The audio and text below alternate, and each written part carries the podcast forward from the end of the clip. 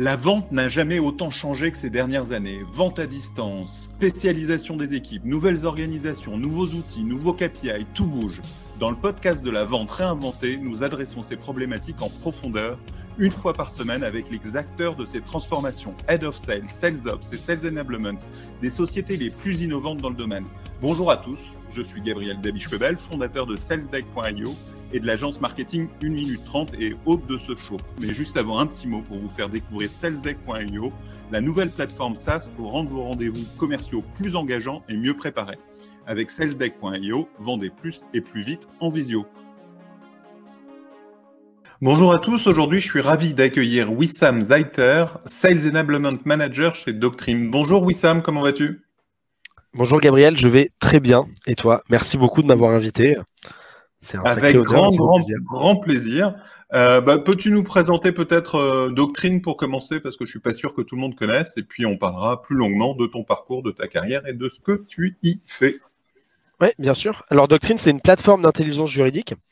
Euh, donc globalement, qu'est-ce que c'est? Bah, C'est tout simplement une entreprise aujourd'hui qui existe depuis 5 ans euh, dans la tech et qui agit plutôt sur le volet légal. Donc on est naturellement une legal tech.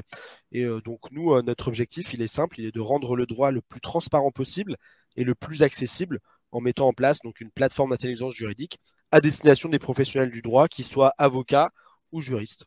Et quand tu es rentré dans l'entreprise, tu, faisais partie des premiers? Exactement. Donc en fait, moi, je suis rentré chez Doctrine il y a 5 ans, un peu plus de 5 ans aujourd'hui. Euh, donc j'étais le premier sales, le premier sales de la boîte et aussi le premier non-tech, puisque j'ai rejoint Doctrine à l'époque où c'était encore un projet et au début de la phase de commercialisation. Et je pense que j'étais euh, peut-être le deuxième ou le troisième employé de la boîte. Et la boîte avait combien d'ancienneté avant de t'embaucher? Ah, Je pense que euh, lorsque je suis arrivé, il devait à peine avoir 5 mois, 5-6 mois. Je pense que le, volet, euh, le volet lancement de projet avait été validé et je suis arrivé au moment de la commercialisation du produit. D'accord, donc c'est la, boîte était encore très jeune et ils ont commencé à commercialiser euh, assez tôt le produit. Exactement. C'était un pari qu'on a choisi de faire.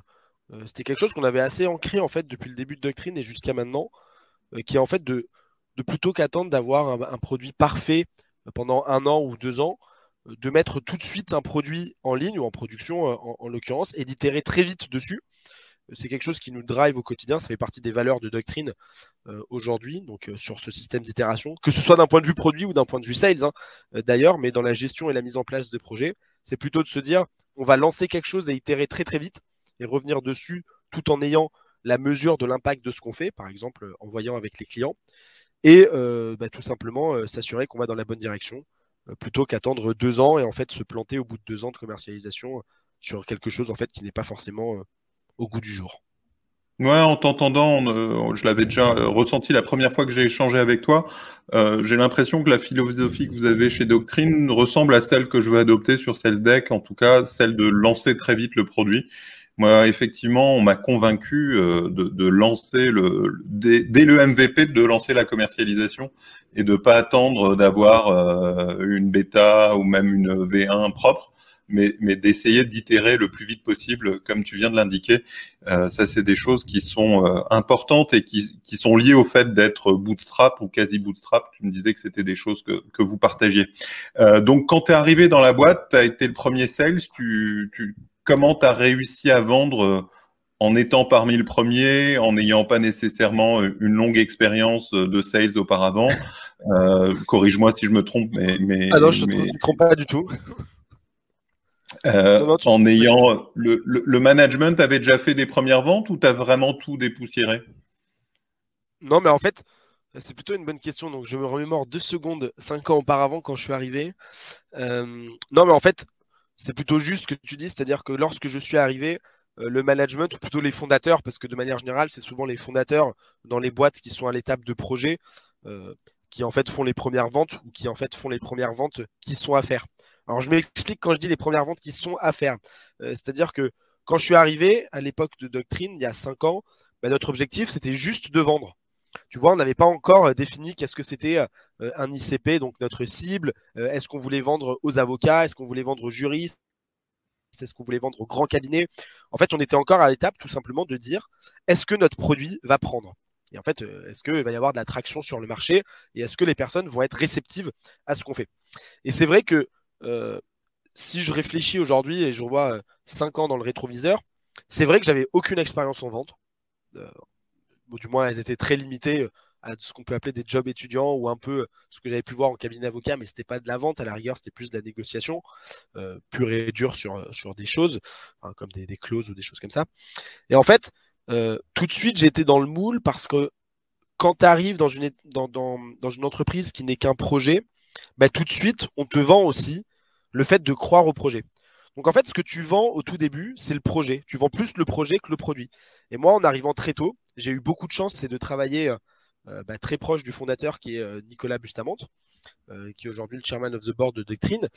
Et en fait, lui, il avait une telle envie que le produit marche, il avait une telle envie que le marché comprenne Doctrine et que Doctrine réponde à des problèmes au marché, en fait, qu'on s'est auto-formé à la vente. Alors, tout simplement, on a lu, je pense, tous les, tous les livres qui ont pu exister autour de la vente. On a pu regarder toutes les vidéos qui existaient, euh, notamment un peu à l'époque, autour de 2016-2017, des vidéos des Américains euh, qui t'expliquaient comment vendre.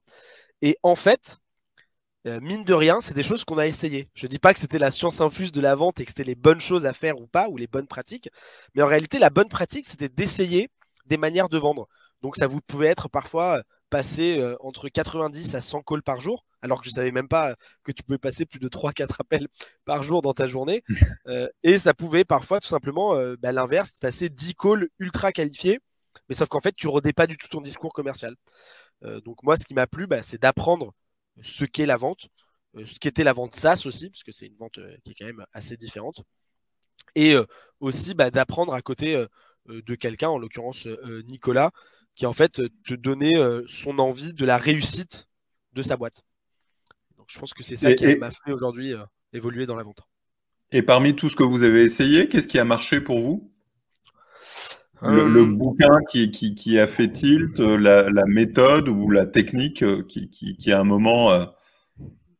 Bah, je, pense que, on va dire, les choses un peu plus classiques du SaaS, pour peut-être pas citer les choses un peu les, plus connues, mais qui ont réellement marché, ça a été bah, le spin selling dans un premier temps. Euh, parce qu'on s'adressait aussi à des professions libérales, tu vois, donc ça nécessitait forcément d'être technique.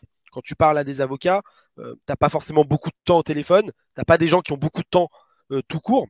Donc déjà, il fallait être très vite bah, aller droit au but, tu vois. Donc si tu voulais prendre rendez-vous avec quelqu'un, il fallait tout de suite lui dire je veux prendre rendez-vous avec vous, quoi. On n'allait pas tergiverser et prendre 4-5 minutes pour lui expliquer la solution. Donc je pense que ça a été le spin selling. Ça, c'est ce qui nous a permis de roder notre discours commercial.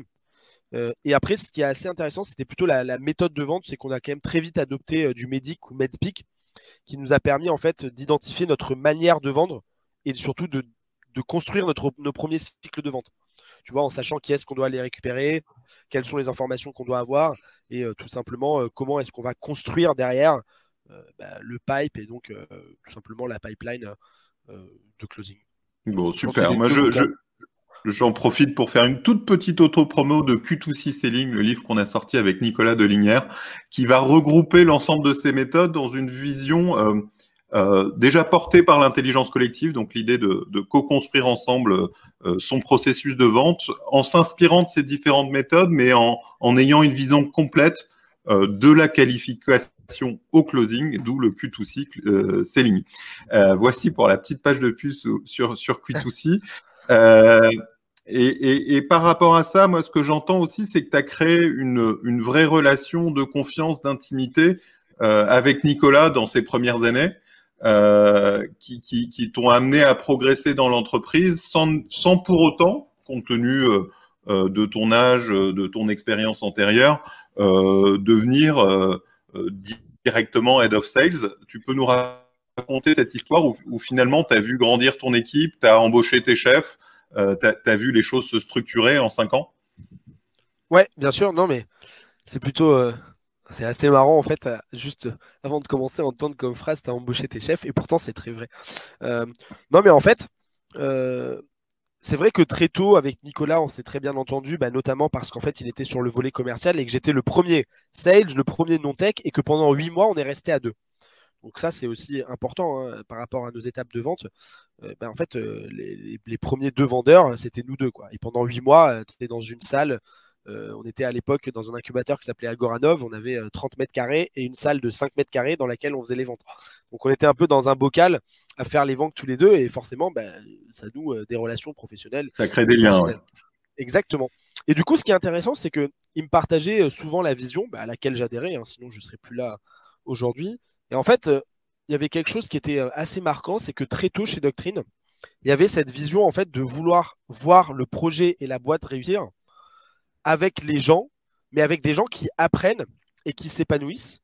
Et donc, de fait, il y avait tout le temps cette idée où on disait tout le temps de raise the bar. donc, euh, si je le fais en anglais correct, ce serait raise the bar. Ça, c'est pour si, a des gens qui entendront, rigoleront un peu. Mais en fait, c'était tout le temps l'idée de se dire que pour progresser, euh, il n'y a pas 15 euh, 000 choses à faire. Tu peux t'améliorer, mais tu peux aussi tout simplement apprendre auprès des meilleurs. Et tout simplement, pour apprendre auprès des meilleurs, mais toi, tu peux être meilleur quotidiennement. Hein. tu peux t'améliorer, ça c'est vrai. Mais de manière générale, et puis en plus surtout dans le monde de, la tech, il y a des gens qui sont meilleurs que toi, tout simplement. Et ah, pendant ton recrutement, toujours. De, toujours, partout. Hein, dans, tous les mondes, d'ailleurs.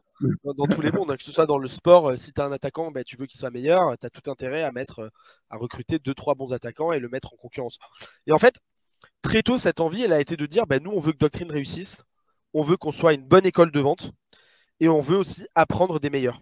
Et ça, ça a été quelque chose qui a été marqué euh, bah, dans, notre empreinte de recrutement. Et tout de suite, on s'est dit, bah, quand on va recruter des gens, bah, ce qu'on veut faire, c'est que ce soit des meilleurs et qui viennent nous challenger, qui viennent tout simplement nous dire, ce que vous faites, c'est bien, mais en fait, c'est n'est pas ce qu'il y a exactement à faire. C'est plutôt dans la bonne direction, mais on peut faire plus. Et donc, naturellement, euh, tu te mets dans un mood où tu te dis, moi, mon intérêt, c'est bien évidemment d'évoluer, d'apprendre, mais en fait, j'ai tout intérêt à ce que la boîte grandisse, à ce que la boîte performe, parce que moi aussi, j'en tirerai euh, profit. Alors euh, après, euh, il y a beaucoup de choses, tu vois. C'est vrai que sur. Enfin, moi, j'ai pas de honte à le dire, mais sur le coup, ça te fait bizarre. Tu vois, si tu te dis, mais je comprends pas, je suis là depuis le début, pourquoi c'est pas moi qui a le poste? Le poste avec un grand P, donc c'est-à-dire le nom, quoi. Si je le mets exactement comme je le pense, c'est le nom. Tu vois, pourquoi c'est pas moi qui suis head of sales? Pourquoi c'est pas moi qui suis VP quelque chose? Et en fait, tu te rends compte que parfois la chose à pas faire, déjà, c'est courir après le titre. Parce que euh, pour avoir le titre, tout simplement. Mais qu'en fait, ton impact, il peut être complètement autre. Quoi. Il est tout simplement en apprenant à recruter correctement la bonne personne qui va t'aider à tirer le projet vers le haut et en étant à ta place au bon moment. Et après, euh, ce qu'on disait euh, tous les deux la semaine dernière, c'est que ta vie professionnelle, elle est longue. À l'époque où je commence Doctrine, je me dis, euh, je me dis pas que je pars pour 40 ans euh, de vie professionnelle, c'est encore tout nouveau, tu vois, je viens d'être fraîchement diplômé. Et en fait, euh, quand tu regardes un peu, tu dis, bon, bah, quand même parti pour 40 ans, et je pense que la meilleure chose, c'est d'être bien sur ses appuis et d'avoir de l'expérience que tu puisses faire jouer ici ou ailleurs. mais c'est pas de se griller trop tôt. Et je pense que le risque, très souvent, de passer des étapes très vite, c'est que tu te grilles très très tôt. c'est ma vision, hein, je ne dis pas que c'est tout le temps le cas, euh, mais parfois en sautant les étapes, euh, bah, en fait, euh, tu as parfois tendance à du coup stagner un peu ou tout simplement pas réussir à passer les étapes. Ouais, mais je suis tout à fait d'accord avec toi. Alors, sait pas qu'il faut manquer d'ambition, mais il y a, un principe dont tu as sûrement entendu parler, c'est le principe de Peters, et qui dit que toutes les organisations amènent les gens à leur niveau d'incompétence. Et en fait, on progresse, on progresse, et plus on progresse, on est bon, on est bon, et puis à un moment, on est moins bon parce que euh, il y a plus de responsabilités, on n'est plus nécessairement à la hauteur des enjeux, on, est, on, est, on a monté trop vite, etc.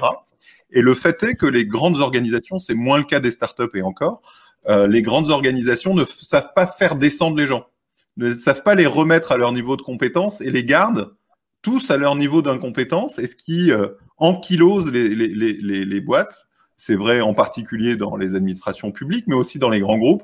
Et je trouve ça assez réussi de votre part, à toi, Nicolas, de ne pas avoir suivi cette tendance-là, d'avoir été euh, humble de part et d'autre et en mesurant euh, bah, l'ancienneté, l'expérience, etc., euh, pour reconnaître que vous auriez tous les deux intérêt à faire venir euh, des ressources extérieures qui ont plus d'expérience et, qui vous tirent vers le haut tous les deux.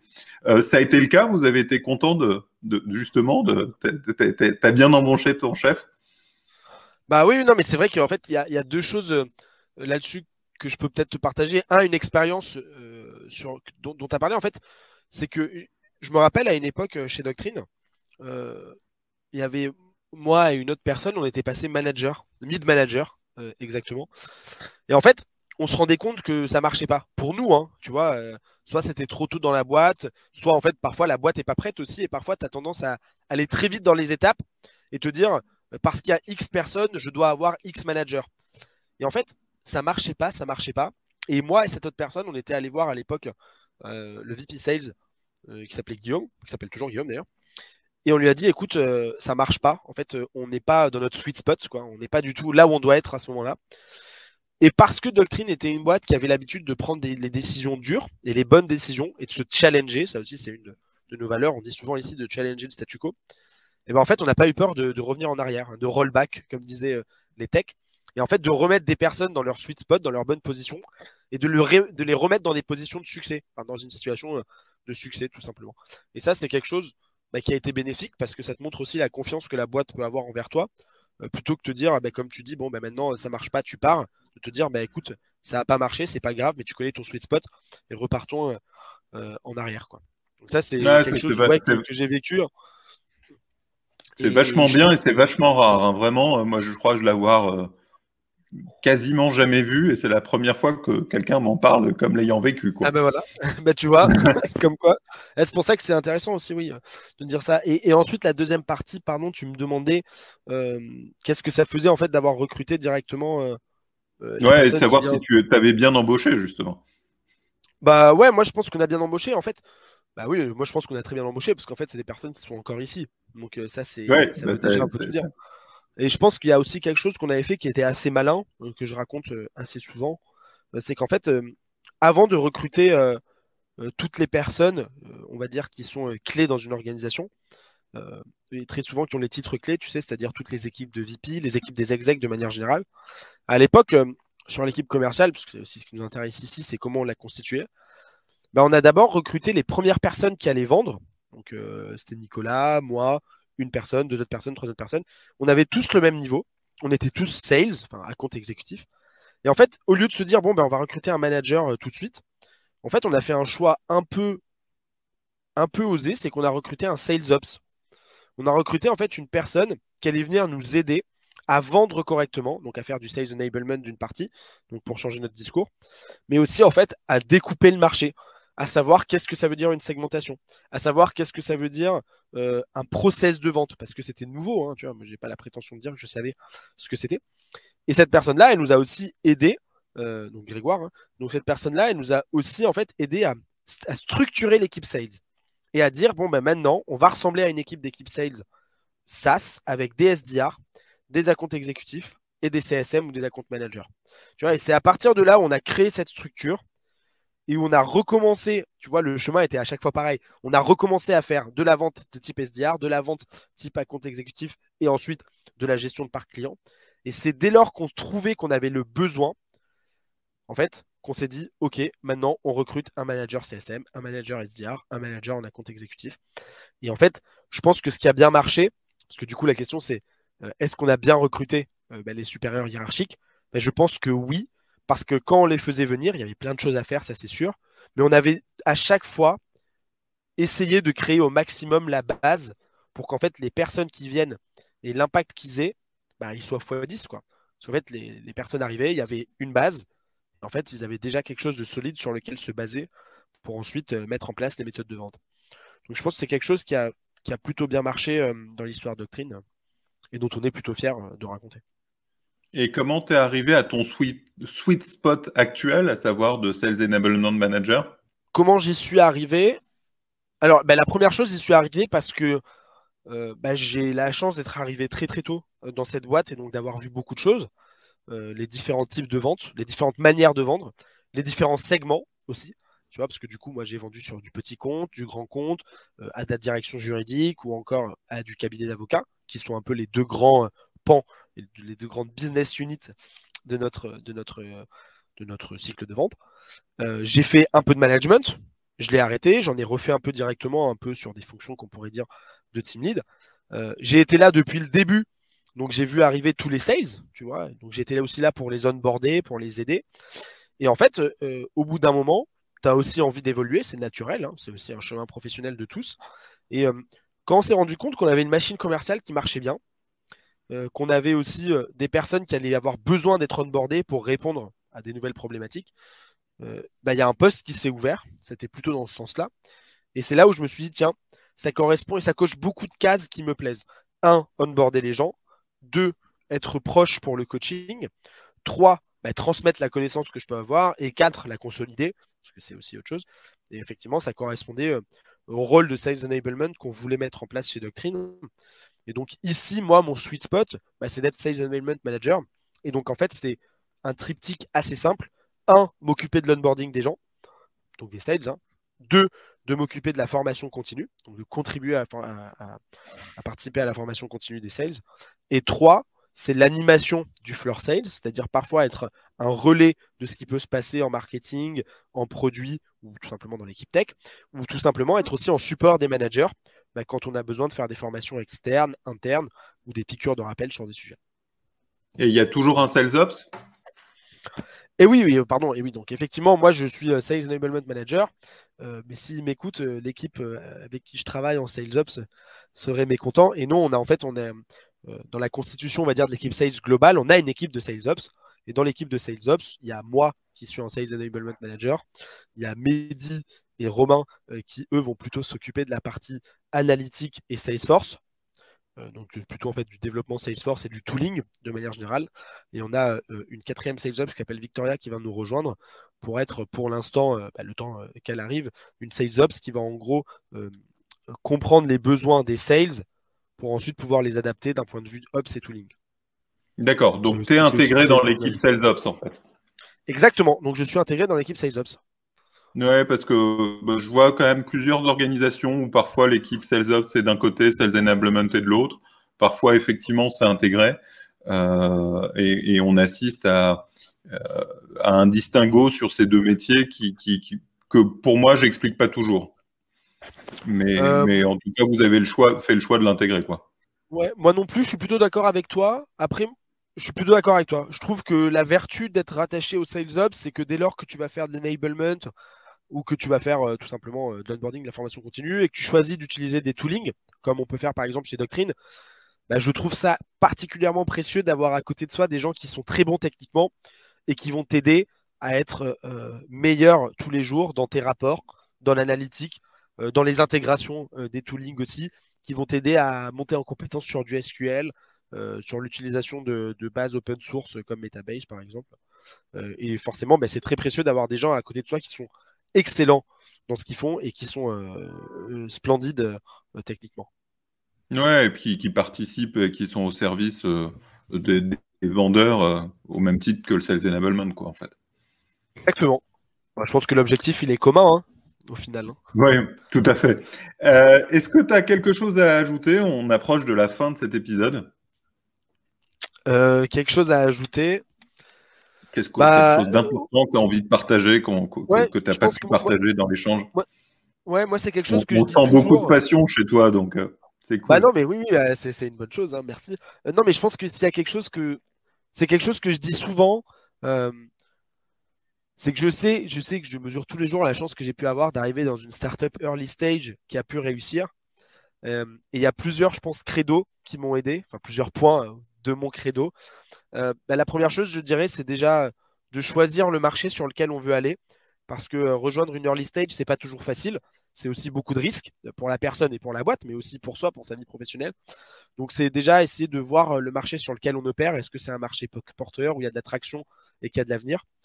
La deuxième chose, et je pense que c'est surtout la plus importante, c'est de ne pas mettre la charrue avant les bœufs, pour utiliser une expression, mais c'est en fait de se rappeler que parfois la vie professionnelle peut être longue et que parfois c'est très bien euh, d'aller plus vite que la musique ou de dépasser les obstacles, euh, mais parfois aussi de se rappeler euh, que c'est une bonne chose déjà de performer à son poste et que petit à petit les choses viendront et de pas parfois aller plus vite que la musique.